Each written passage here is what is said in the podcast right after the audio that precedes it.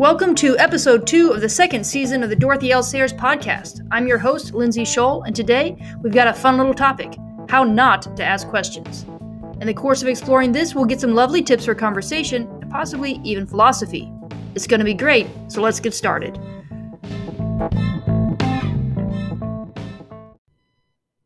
On asking bad questions.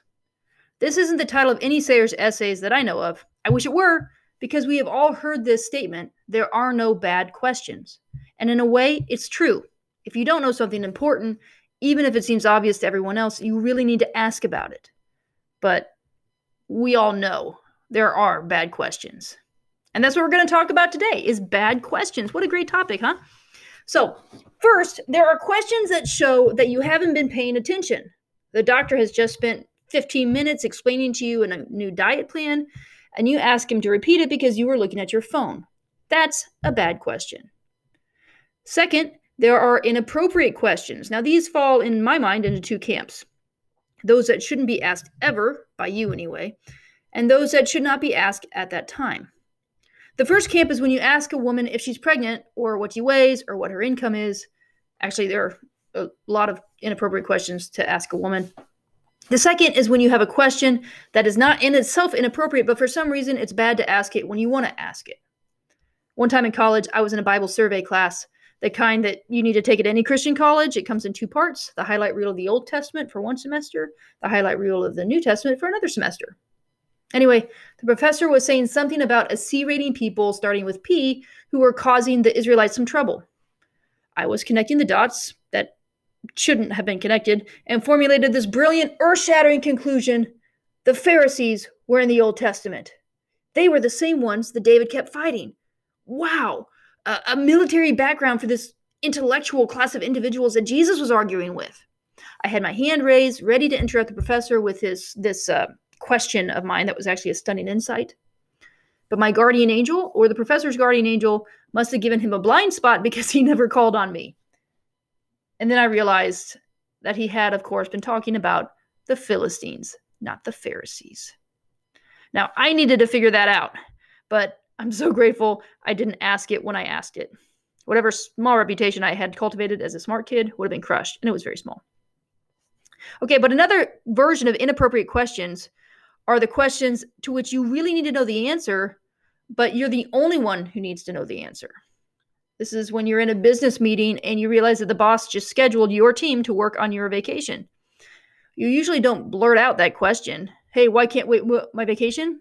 Because it doesn't affect anybody else. It just affects you. So you save that for another time. Third, and I promise I can get into Sayers, are those questions that nitpick at a topic and miss its substance. Here's another educational example, but really it applies to any conversation. The teacher has just been explaining the psychology of Hamlet and how fear can cause us to, quote, lose the name of action. This is at the end of that famous to be or not to be soliloquy. And the student asks, Do actions have names? and then the whole class wants to talk about whether actions have names, and they've missed the point of the whole speech about fear and psychology. Or your friend is celebrating a new brand of coffee that he found. It's affordable and it's responsibly sourced and tasty and available at your local grocery store. And you say, yeah, but why do you think they spelled coffee with K on the logo? I mean, we all know that that's way off point, and it's not a very nice question. Nice question. Uh, in 1941, Sayers published The Mind of the Maker, which is a look into the creative mind, both of God and of man. This book has a main argument and a structure you can follow, but it also has a lot of discursive observations that were probably connected in Sayers' mind, mind, only one mind. But to me, at least, it seems sometimes to read like a collection of essays loosely linked. For example, in it, she gives a fairly in depth analysis of her own Gaudy Night novel. You can also read about why her detective hero, Peter Wimsey, is not a Christian. There's some commentary on Charles Dickens in there, and quite a bit on the importance of free will. It all ties in, but many of the chapter, chapters, with proper food and clothing, could grow up into their own little books. And one of these mini essays in the preface has to do with questions. It is the preface, actually. I mean, the whole preface isn't about questions. Actually, it's just a paragraph. So I'm going to read it to you after I take a drink of water. Ah, fresh water. Love it. It's actually not that fresh, it's just water. Okay, we move on. It is common knowledge among school teachers that a high percentage of examination failures results from not reading the question. The candidate presumably applies his eyes to the paper, but his answer shows that he is incapable of discovering by that process what the question is. This means that he not only is slovenly minded, but, in all except the most superficial sense, illiterate. Teachers further complain that they have to spend a great deal of time and energy in teaching university students what questions to ask. This indicates that the young mind experiences great difficulty in disentangling the essence of a subject from its accidents. And it is disconcertingly evident in discussions on the platform and in the press that the majority of people never learn to overcome this difficulty. Okay, let's stop there. This substance accident business is a critical part of clear thinking. We all do it. Aristotle wrote about it, but we all have been doing it for a long time and would be doing it even without him writing about it. But he did label it in categories, and I think in another work. Here's an example of substance accident situation. A couple thinks rightly, we need a dining room table. And then the discussion begins. What type of dining room table? Formal or informal? Expensive or inexpensive? Wood, metal, or plastic? And then they go forth into the world to purchase. The substance here is the dining room table. All the qualities of the table mahogany, walnut, grandma's old one, or a new one are its accidents. This is straightforward enough, but it's actually amazingly difficult sometimes to get to agree on the substance itself. Imagine this dialogue Husband, we've got to stop eating on the couch. Let's buckle down and get a table. Wife, we've got a table. Our feet are resting on it right now. You know what I mean, a dining room table. We don't even have a dining room. We have a big kitchen and that sort of breakfast nook thing where all the boxes are. We could put a table there. There's a card table in the garage. Would that work? That's not a proper dining room table. Now, this is a discussion about substance. Presumably, accidents would be the next conversation if they ever move on from the substance of the dining room table. Sometimes we deliberately confuse substance and accident. When a senator makes a proposal for an interstate freeway and we dismiss him for saying interstate instead of interstate, we are choosing to focus on an accident, probably literally an accident, of his speech rather than the substance, which is the proposal about the freeway. If we go one step further and say that he looked ugly when he said it, we have committed the fallacy of ad hominem and missed the substance of his argument by a country mile. None of us would do this knowingly in a formal speech, but we do it sometimes in regular conversation, and we're training ourselves into sloppy thinking, actually. But why does it matter? That we do this. Now, I just made a, a small point about it, but uh, Sayers says this about asking or understanding questions. She's writing to um, M.L. Jacks, who was the head of Department of Education at Oxford. This is in 1946, a letter uh, from volume three of her letters, page 320, 235, if you want to look it up. Okay, she says this uh, If you understand words, you're not at, quote, the mercy of words and capable of detecting fallacies of argument I'm not quoting this right. Hang on. Okay, so here, here's what her quote says. She goes, You don't want to be at the mercy of words, incapable of detecting fallacies in argument, and ignorant of the right way to set about mastering a new subject. So, in other words, you need to understand how language works uh, so that you're not at the mercy of advertisers, so that you're able to detect fallacies um, when they're presented to you, and also that you can learn something new. She also adds somewhere, I can't remember where at the moment, that we also place ourselves at the mercy of advertisers when we ourselves don't know how to use words properly. And, you know, she was in advertising and she felt that pretty deeply. But back to questions. A question is only one half of trying to understand a thing, the other half is the answer. Sayers goes on in that same paragraph of The Mind of the Maker quote, a third distressing phenomenon is the extreme unwillingness of the average questioner to listen to the answer a phenomenon exhibited in exaggerated form by professional interviewees on the staffs of popular journals. It is a plain fact that 99 interviews out of 100 contain more or less subtle distortions of the answers given to questions. The questions being, moreover, in many cases, wrongly conceived for the purposes of eliciting the truth. Now, here she points out the problem of loaded questions, and then, of course, ignoring the answers. She herself encountered this problem frequently. She often received questions such as, what do you think of the church or of the Trinity? Which is a misleading question, or at least a question that she didn't want to answer, because it didn't matter what she thought. What mattered is what the church said. But some journals, journalists, even when she said as much, didn't relay it. According to Sayers, such behavior, asking loaded questions, asking questions that don't speak to the substance, or not listening to the substance, or not properly listening to answers, was pandemic in the 1930s and 40s Britain. But it doesn't seem to have gotten much better. Listen to those. Listen, I've got a list of questions here that I want to read to you from Sayers in her 1947 essay, The Lost Tools of Learning. And it's kind of fun. You know, she writes this in a sort of advertising jargon, such as, um, you know, those advertising. Have you ever suffered from severe sunscreen or sunblock? no, sunblock. Have you ever suffered from something severe? Well, try this medicine, it'll take care of it. I think that's the tone in which she wrote these questions. She says this Have you ever, in listening to a debate among adults, been fretted by the extraordinary inability of the average debater to speak to the question or to meet and refute the arguments of the speaker on the other side? Have you ever pondered upon the extremely high incidence of irrelevant matter which crops up at committee meetings? Have you ever followed a discussion in the newspapers or elsewhere and noticed how frequently writers fail to define the terms they use? and then, you know, the whole essay is if you have, you need to adjust this type of education. But of course, you have heard this, reader or listener, and uh, and I've done it. I've asked questions I shouldn't have asked. I've heard questions asked. Um, these things happen all the time today. They're what happen when human nature is not at its best. Chesterton issues a similar warning about questions on substance and questions on accidents in his 1926 essay, Why I Am a Catholic. Now, Chesterton came to Catholicism from a different branch of Christianity later in his life, and he fielded a lot of questions about it.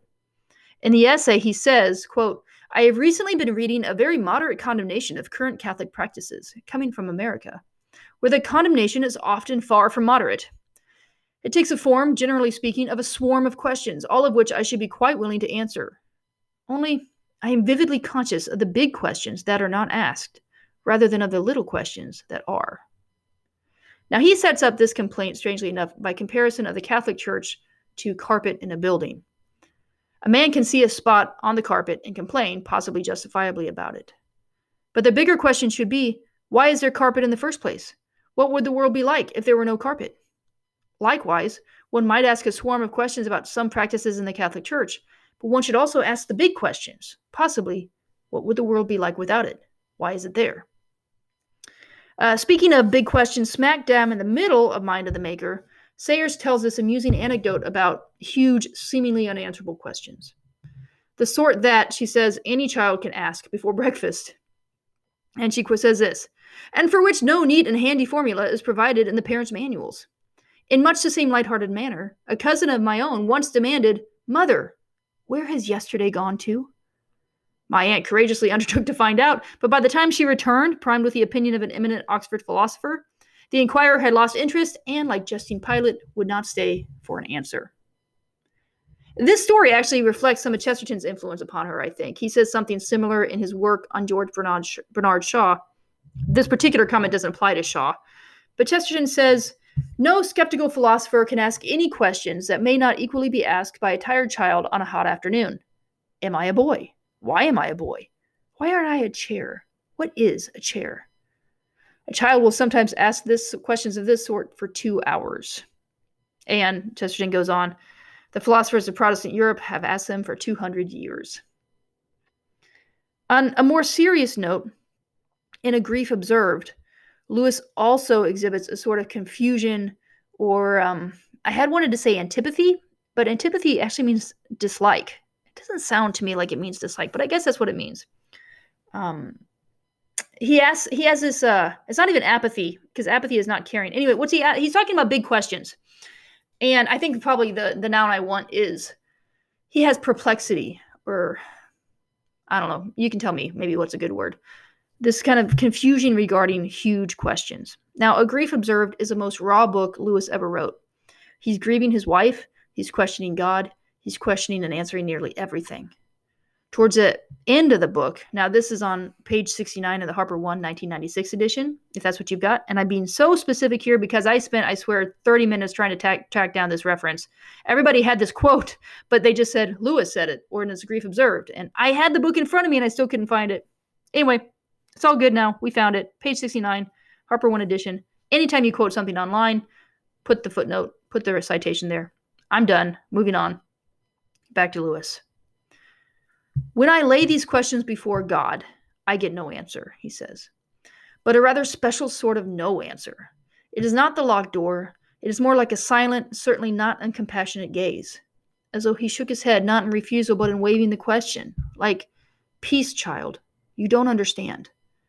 Can a mortal ask questions which God finds unanswerable? Quite easily, I should think. All nonsense questions are unanswerable.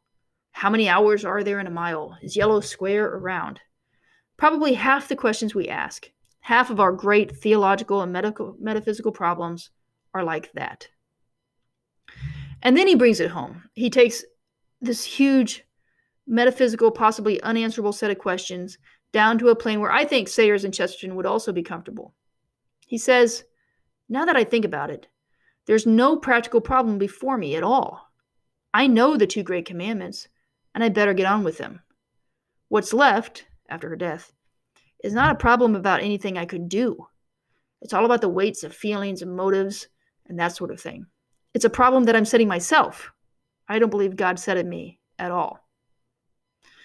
And that can lead us to the fourth type of bad question the sort that of questions that are natural for a time, needful for a time, possibly unanswerable in our time, but we let them define us. We go on asking and asking and asking why did this happen? What is death? Why is there pain? Perhaps there are questions that we should ask, and over time, there are questions that we should let rest and get on with what we should be doing. So, those are some thoughts on bad questions. Questions asked in the wrong time, for the wrong reasons. Questions that focus on accidents, not substance. Questions that we allow to weigh us down because we don't have the answers for them. Now, I don't want to end on a bad question note, even though that's the title of this podcast. At this point, I suspect that all three, Sayers, Chesterton, and Lewis, could easily direct us to another great writer and another great question asker, St. Augustine. I mean, half of his confessions consists of questions. Questions like, if past events and future events exist, I want to know where they are. Talk about big metaphysical questions. And you know what? I think we're going to leave it there.